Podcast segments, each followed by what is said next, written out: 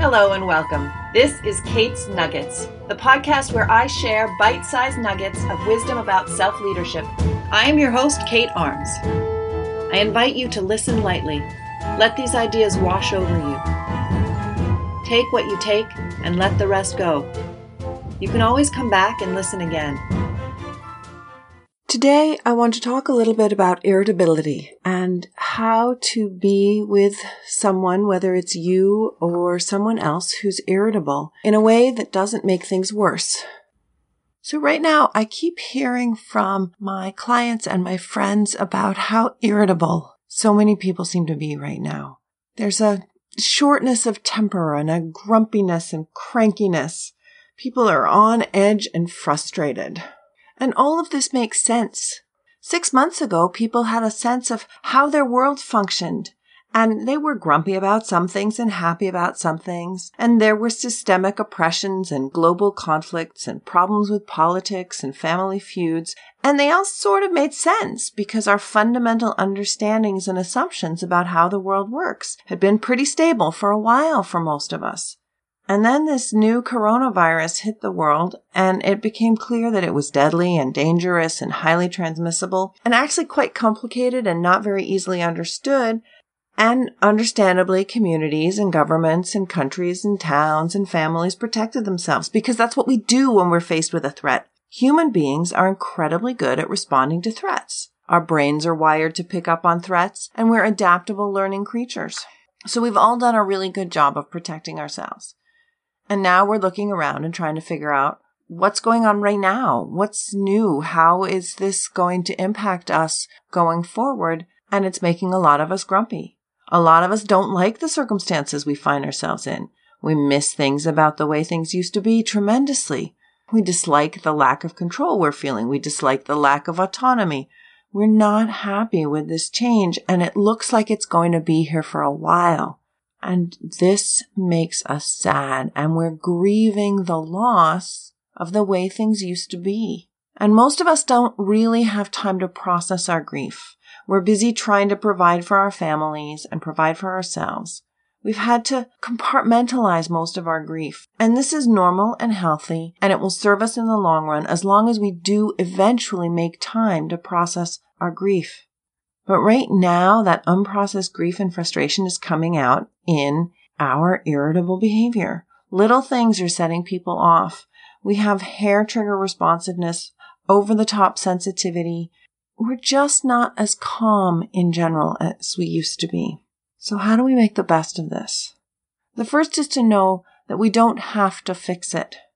We don't have to just stop being irritable or tell other people to not be irritable or even to help them stop being irritable. We don't actually need to attack the irritability directly.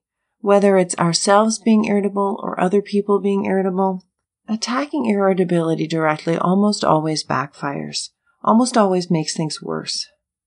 When was the last time you were grumpy and cranky and somebody said, Hey, you snap out of it, and you did? Mostly when we're grumpy and cranky and irritable. If somebody points it out to us, we respond back with a short, nasty something. When we're cranky, we're responding from our sensitivities. We're responding from our sense of threat and hurt. We're responding with our quick and easy responses. Now, our quick and easy responses are either instinctive or they're learned. But in either case, they're self-protective. If they're learned, they're a response to things that happened in the past that put us out of control. With this virus in the world uncontained, with no vaccine and no drugs that help, and not a good understanding of what medical treatment is best, security feels threatened for almost everybody. Some of us also have learned fear based responses, conditioning from past events that are being triggered by this experience. If you have trauma in your past or a history of not being autonomous or not feeling like you belonged or feeling like you didn't have control or agency in your life, this pandemic has almost certainly resurfaced those old patterns. We're acting from self protection and our irritability is a way of protecting ourselves from threats perceived or real. This is, of course, exacerbated by any lack of sleep or low blood sugar that we might have. For some people, caffeine and alcohol are also irritability triggers. If we've got anxiety and aren't sleeping well and then have to get up for work and drink a lot of coffee or are trying to soothe anxiety with alcohol, we can get into vicious cycles that keep us being irritable. So what can we do when we or the people around us are irritable? When other people say grumpy, cranky, nasty things to us, when they're snapping or blaming or critical or defensive, what can we do? What can we do that won't make things worse? So often, if one of us responds with an irritated response and the next person responds to their words or to their tone of voice, we can escalate from a minor irritation to a major fight quite rapidly. So the first thing is to not take the words or tone of voice personally. To recognize that their irritability, which is the driving force behind their choice of words and their tone of voice, is a statement of their lack of capacity to handle whatever's going on right now. It's a statement, an indication of their lack of capacity to act out of anything other than fear. We need to find ways of not taking the words and tone of voice personally and taking them as a signal. When we take what other people say or do personally, it's actually a form of selfishness. It's a way of trapping ourselves in our own personal importance, centralizing our experience in the world. When we take personally the things that other people do, we are trying to make ourselves the center of their world, which is actually absurd, right? Because they have to be the center of the world. There's an exercise I went through a few years ago where the group of us was gathered in a circle with our hands held out in front of us into the circle, and the two people who were leading the exercise walked around the circle, and each of them put a little glass stone into our hands. The first stone was blue, and when that was placed into our hand, the leader who placed the stone into our hand said, You are the center of the universe. And then, right after that, the second leader put a clear glass stone in our other hand and said, you are a speck of dust in the universe. We were asked to hold this dual reality because we are the center of our own universes. And also the cosmic universe is so much bigger than us. And no one of us is anywhere near the center of it. We were asked to hold this paradox and to hold this paradox knowing that everybody else in the circle with us, and in fact everybody else in the world with us, is a speck of dust in the universe and simultaneously the center of their own universe, which makes for a very complicated reality. When we get irritated by somebody else, there's something in what they say that rings true for us. If we're not irritated by them, we just get a sense of, no, that's not right. There's a sense of cleanness to the boundary. We get irritated when they touch on something that bugs us about ourselves.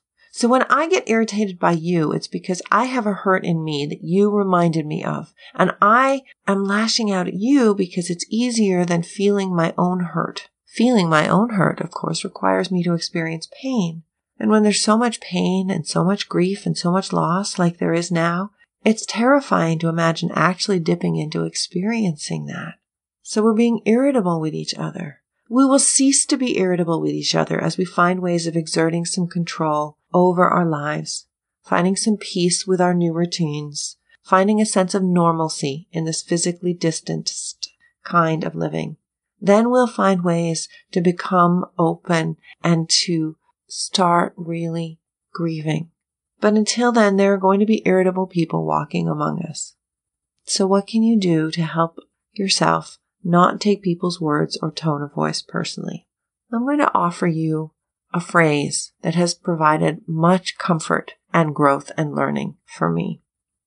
It's an affirmation. I am enough. I do enough. Whatever anyone thinks of me is none of my business. Again, I am enough. I do enough. Whatever anyone thinks of me is none of my business. Whatever anyone thinks of me is not my business. It's their business. My business is what I think of me. And even that is dangerous because I don't want to take my own words or tone of voice too seriously because when I act from that overwhelm and am irritable, it's a sign of my lack of capacity. So I want even in myself to hear those words in that tone of voice and to notice with compassion that I am tapped out. We need to see the suffering behind the grumpy, cranky nastiness because all of us in every moment are doing the best that we can at that moment. And so it behooves us all to be aware. I am enough. I do enough. And whatever anyone else thinks of me is none of my business. And if we can find in ourselves the generosity to think of others, that they are enough, that they do enough, and that what I think of them is none of their business. Now it's really important that we don't weaponize this idea, that we don't turn around and tell other people to not take things personally. That never goes well. If we find ourselves doing that, we are not being compassionate. If we judge that other people are being wrong, taking things personally that they shouldn't take personally, we're taking a position of power over them. We're saying we know better than they are, and we are taking a position of superiority. And that does not make things go better when other people are feeling sensitive. That just creates more drama in the relationship. Some people get concerned that thinking that what other people think of you is their business and not your business gives you permission to be uncaring. And it does give you permission to be uncaring, but it doesn't require you to be uncaring. What it does is gives you space between what they think and what you do in response.